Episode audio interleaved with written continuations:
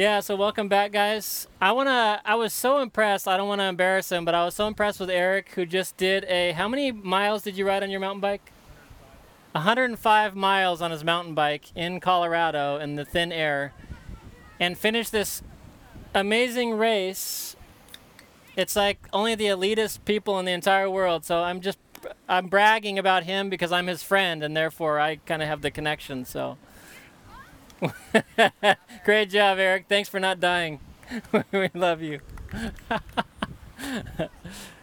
really good, though. And um, welcome. Like Michael said, if this is your first time, welcome. Uh, it's been a while since we've been able to meet on the beach because it's raining every week.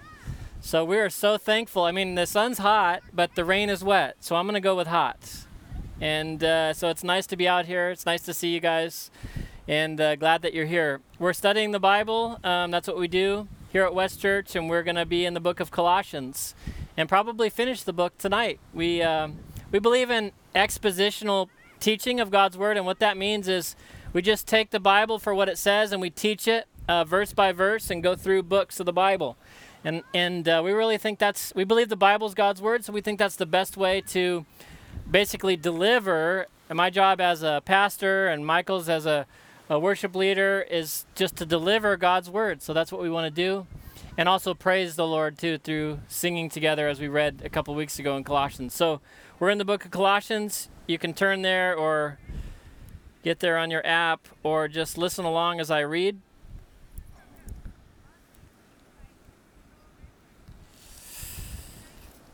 And we are in chapter 4. Guys, keep praying with us too because it's fun to meet on the beach, and we're going to keep meeting on the beach as long as we possibly can, unless it's pouring rain. Last week it was like a pre-hurricane rainstorm, so we didn't meet. But as long as we can meet on the beach, we're going to do that. But keep praying for us because we're looking for a building too, like a permanent place. We want to plant a church in West Bradenton, and so we've been looking around at different places and keep praying for that for us. And uh, we've kind of looked at a few places and haven't really worked out yet, but we know that God has the perfect place for us because we want to be here for the long term and establish something really special, um, built built around relationships, built around the Holy Spirit, and built around God's Word, the Scripture, and to add to the great church community that already exists in Bradenton and Sarasota area. And so we're looking forward to, to getting getting a place. But here's our place right now, the beach, beautiful. Colossians chapter 4. Let's pray one more time. We'll ask for God's blessing on the teaching of His Word. Thank you, Lord, so much for uh, the wonderful blessings that you've given to us. We've ca- we count our blessings, Lord. We, we know that there's a lot of bad stuff happening in the world, there's a lot of bad stuff happening around us. Some of us, maybe bad stuff happening in our lives, but we want to we want to just give those things to you, Lord, and then focus on the good things that you're doing in our lives. Every good and perfect gift comes down from the Father of lights. And you don't change. You're you're always faithful, you're always loving. So we're just we're going to count our blessings tonight. And as we come to your word, I pray, Lord, that you would help us to have ears to hear what the Spirit says to the church as we gather on the beach. In Jesus' name we pray. Amen. All right, we're actually going to start up in verse 2 because verse 1 of chapter 4 I don't know if you you know this, but when the Bible was written, the books of the Bible, you know, some of them were history books, and some of them were the the Gospels were the record of the life of Jesus from different um, perspectives. But these these letters in the New Testament, for example, Colossians, was written by the Apostle Paul, and the Apostle Paul was writing to different churches to deal, first of all, to teach good doctrine or good teaching to them, because they only had the Old Testament at the time, so God would reveal through his apostles what basically the New Testament was the teaching about Jesus and about the church and about how we become Christians and about how we live the Christian life and what life is all about. So these apostles would write to different churches instructing them not only on the the good doctrine or good teaching, but also on individual issues that each church had and each some individual Christians within those churches had and he would uh, offer encouragement and correction, all being written as inspired by the Holy Spirit of God. So we know the things he was writing to the church of Colossae was the Holy Spirit writing not just to the church of Colossae, but to the church of uh, on Holmes Beach and to the church down the road and to the churches around the world as God's word. And that's why we have it in scripture now. So he's writing to the Colossians, and there were a couple things. This is just a little background, then we'll get into our verses, okay? The Colossians were having a couple of, of I don't want to say problems, but they, they were dealing with a few issues. And one of those was that false teachers were coming into the church teaching, okay, false teachers coming into the church teaching false things. Ta-da! That's what false teachers do. It wasn't just false things, because if you're just teaching false things, no one's going to believe you. What they would do is teach some truth, and they would mix in a little bit of error. So, in their example, the false teachers would come in, and they were they were um, they would basically teach that Jesus wants to save you. Jesus died for your sins, but the Jesus that they were teaching about was a different Jesus. He was a different guy. They would teach Jesus loves you, Jesus dies for your sins, but you also have to do all these, keeping the law and doing all these things in addition to trusting in Christ. So he was correcting a lot of that. We read through it already. We saw what the gospel was, etc. And then it got practical in chapter 3. Very, very practical. This is how husbands should be to the wife. This is how wives should be to the husband. This is how children should be to their parents. And um, all these things. This is how you should live as a Christian based on what Christ has done for you.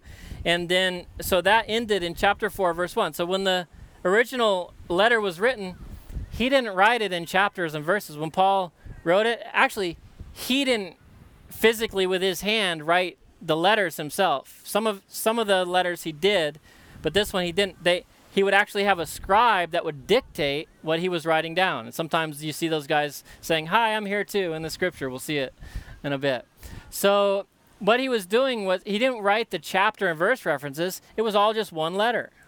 And that's why we find it helpful to, as we study through the Bible, to study whole books of the Bible, because then you get the whole picture. It's kind of like taking, I, use this example if someone sends you a love letter, I hope someone has done that for you. If not, it's really great to get, receive a love letter. I, ha- I know, because my wife, we we just celebrated our 22nd year anniversary last week. So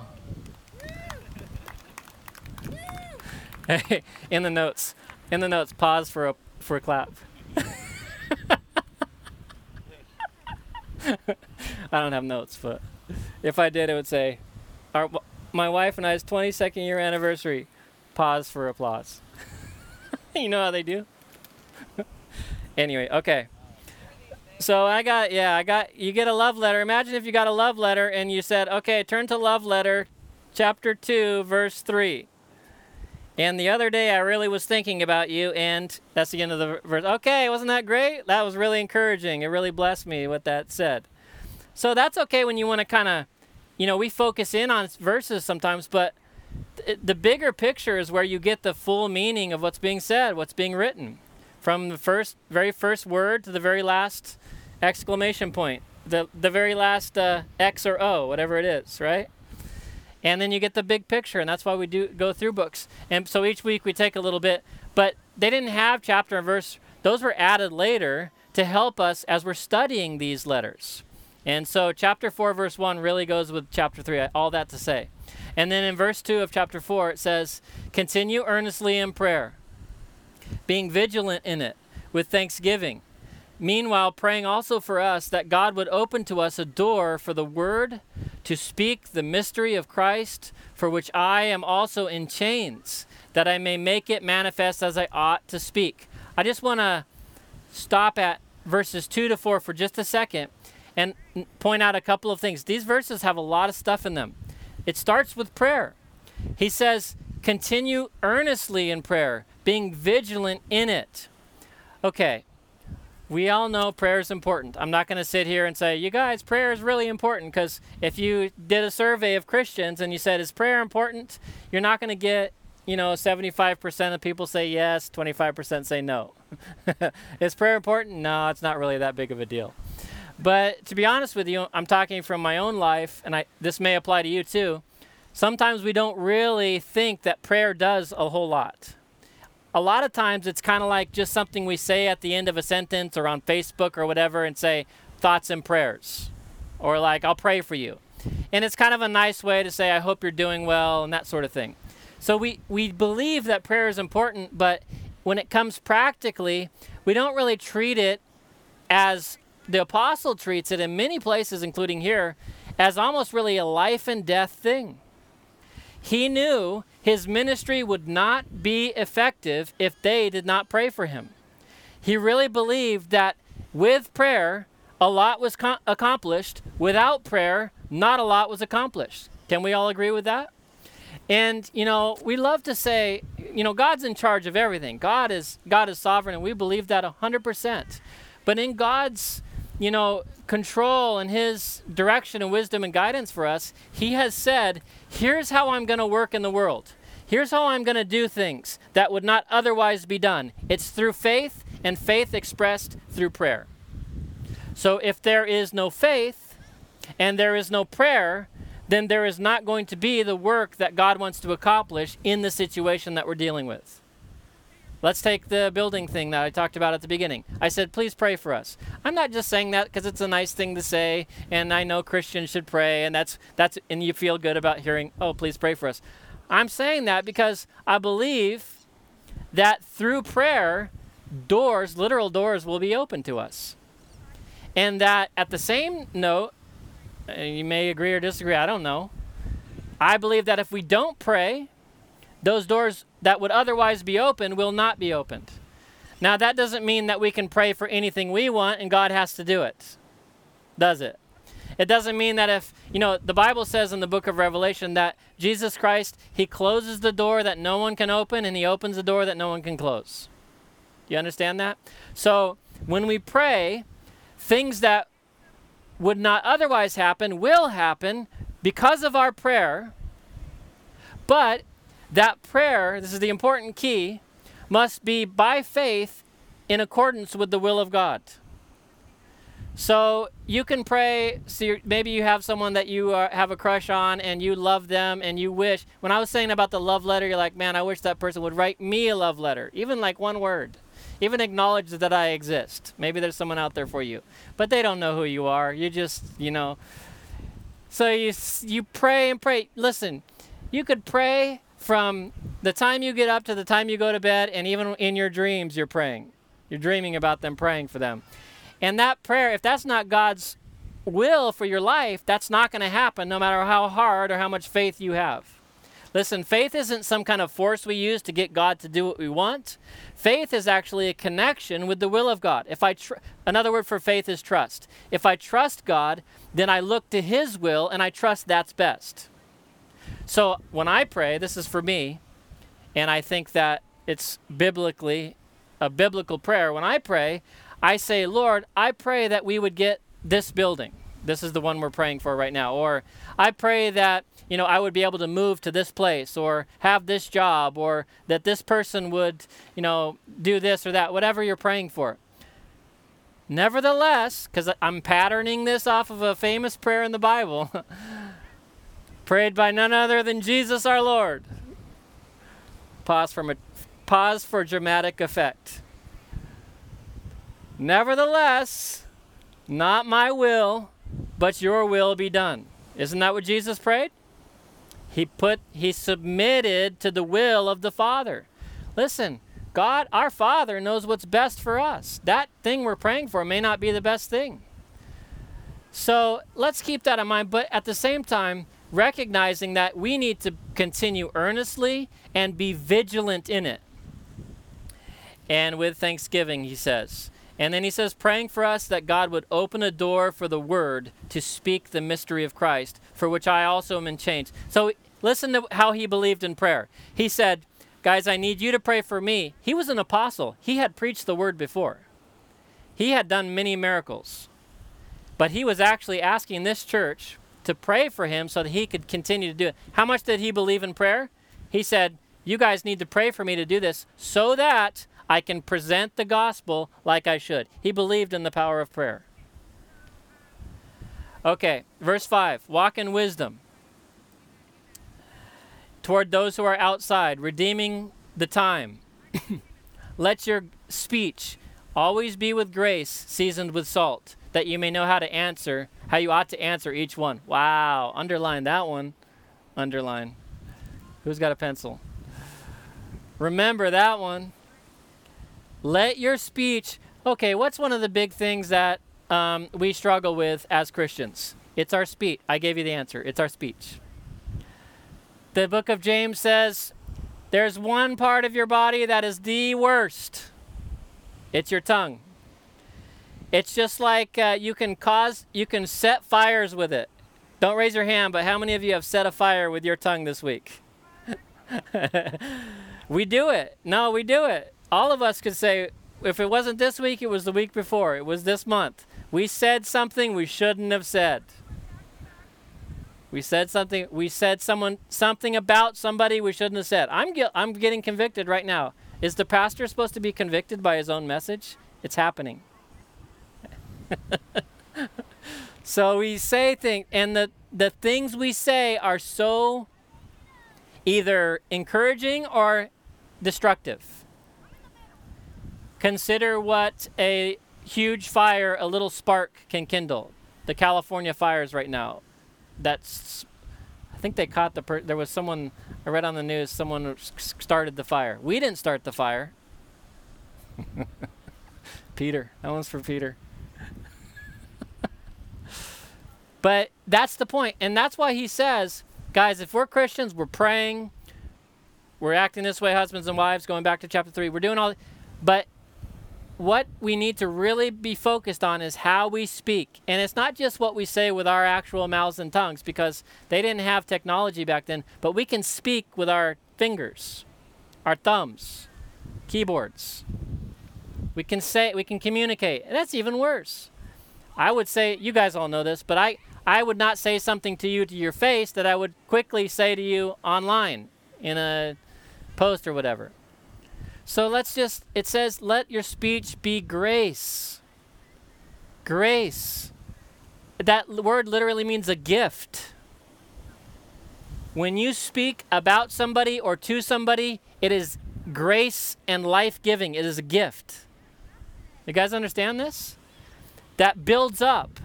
It doesn't mean we have to tell them a bunch of things that aren't true. that was an argument the other day should I lie to somebody and it'll make them feel good, or tell them the truth and they won't like it? it was uh, on a text. Just don't reply. Praise the Lord. But if you do, it has to be grace seasoned with salt. What, is, what does salt mean? The Bible says you are the salt of the earth. And salt does a lot of things, but I'm just going to cut it short and say it's a preserving thing. It's a preserving element. We're not whitewashing over the truth because we're trying to be nice or full of grace, but grace comes with truth. The Bible says Jesus was full of grace and truth. And that's how our speech should be too. That when you speak to someone, you do it as a gift to them. And sometimes the truth, even if it hurts, can be a gift to somebody else. It depends on how you say it, though. And I think we all know what we mean. Okay. And he says, redeeming the time, walk in wisdom, all these things. I'm going to, guys, I'm going to read the rest of it. How long we've we been going? I told him I'd do. Was it like 15 minutes or something? Doesn't matter. Okay. Too long? Tell me the tr- grace season with truth, season with salt.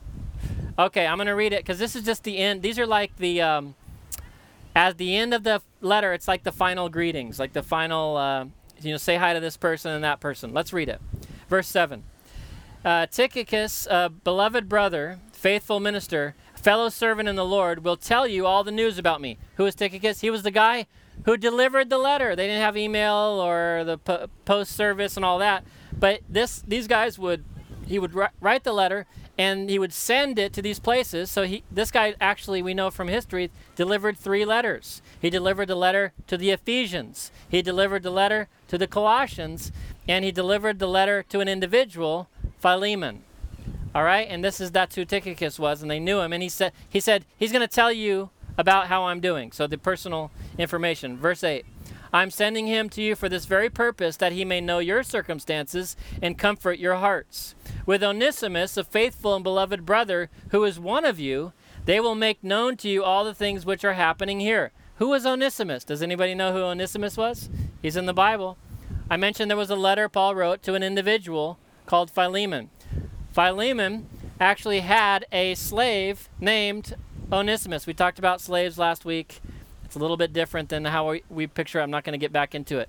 But Onesimus was part of, you know, Philemon's household in a sense, his bondservant, and he ran away, most likely from theft.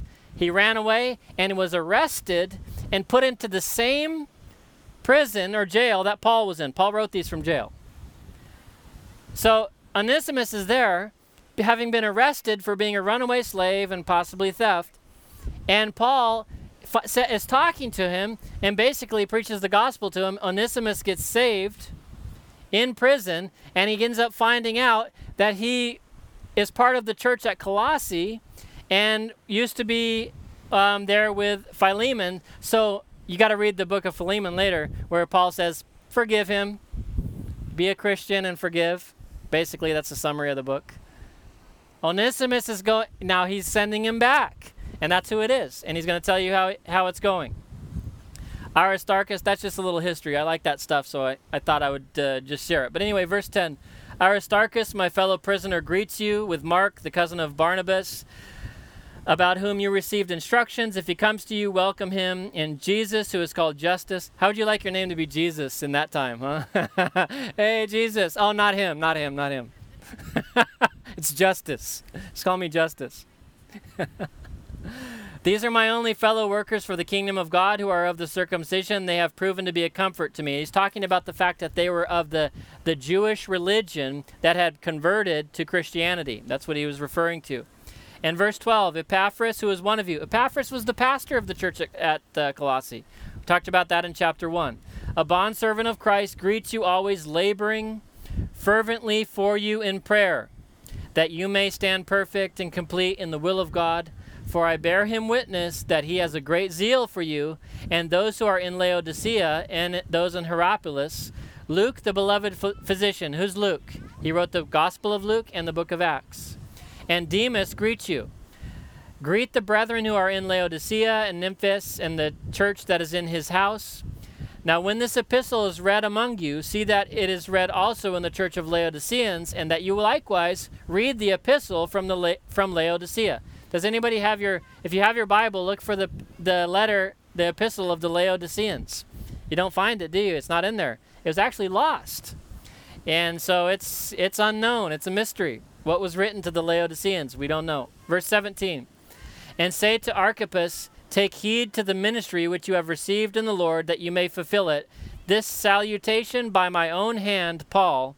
Remember my chains. Grace be with you all. Amen. So he wrote the end this, this signature, what we would say, is in my own hand because he had sight, actually sight problems. We learned that from the book of Galatians.